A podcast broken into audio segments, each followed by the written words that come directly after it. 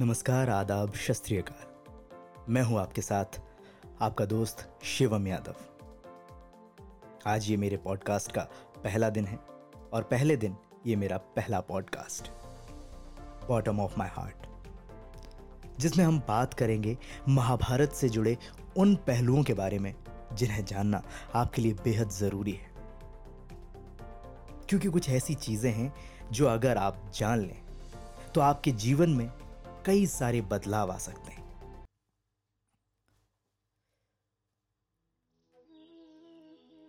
आज हम बात करेंगे कुरुक्षेत्र की, वो कर्म भूमि जहाँ महाभारत का भीषण युद्ध लड़ा गया था। भगवान श्री कृष्ण ने अर्जुन को गीता का उपदेश भी कुरुक्षेत्र में ही दिया था। महाभारत खत्म हो गई, लेकिन इसका ज़िक्र आज भी होता रहता है।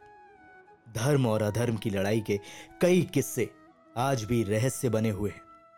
जैसे भगवान कृष्ण ने महाभारत के युद्ध के लिए कुरुक्षेत्र को ही क्यों चुना? आखिर धरती पर बहुत सी जगहें थीं जहाँ आसानी से युद्ध किया जा सकता था। लेकिन फिर भी कुरुक्षेत्र ही क्यों? चलिए, आज महाभारत से जुड़े इस रहस्य से भी पर्दा उठाते हैं।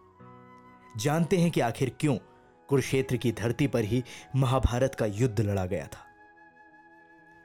हम सब जानते हैं। महाभारत में कौरवों और पांडवों के बीच हुए युद्ध में लाखों करोड़ों योद्धा मारे गए थे। इस युद्ध के लिए भूमि ढूँढने का जिम्मा भगवान श्री कृष्ण पर था। कौरवों और पांडवों के बीच होने वाले युद्ध के लिए कृष्ण जी को एक ऐसी ज़मीन चाहिए थी जिसका इतिहास काफ़ी भयानक रहा हो। रणभूमि में अपनों को मरते देख योद्धाओं के मन में समझौते की भावना पैदा हो सकती थी। इसलिए वो एक ऐसी रणभूमि चाहते थे जिसका इतिहास क्रोध और द्वेष से भरा हो।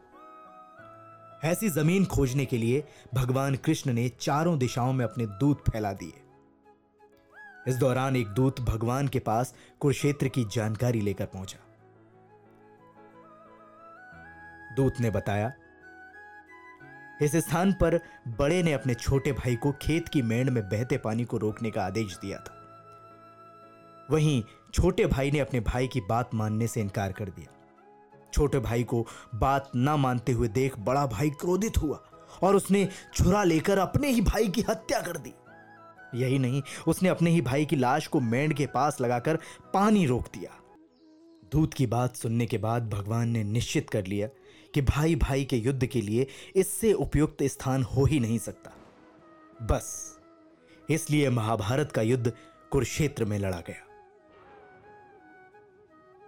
अगर आपको मेरा ये पॉडकास्ट अच्छा लगा, ये जानकारी अच्छी लगी तो प्लीज़ इस पॉडकास्ट को शेयर करें। और हाँ अपने इस podcast bottom of my heart को शेयर करना बिल्कुल ना भूलें। धन्यवाद।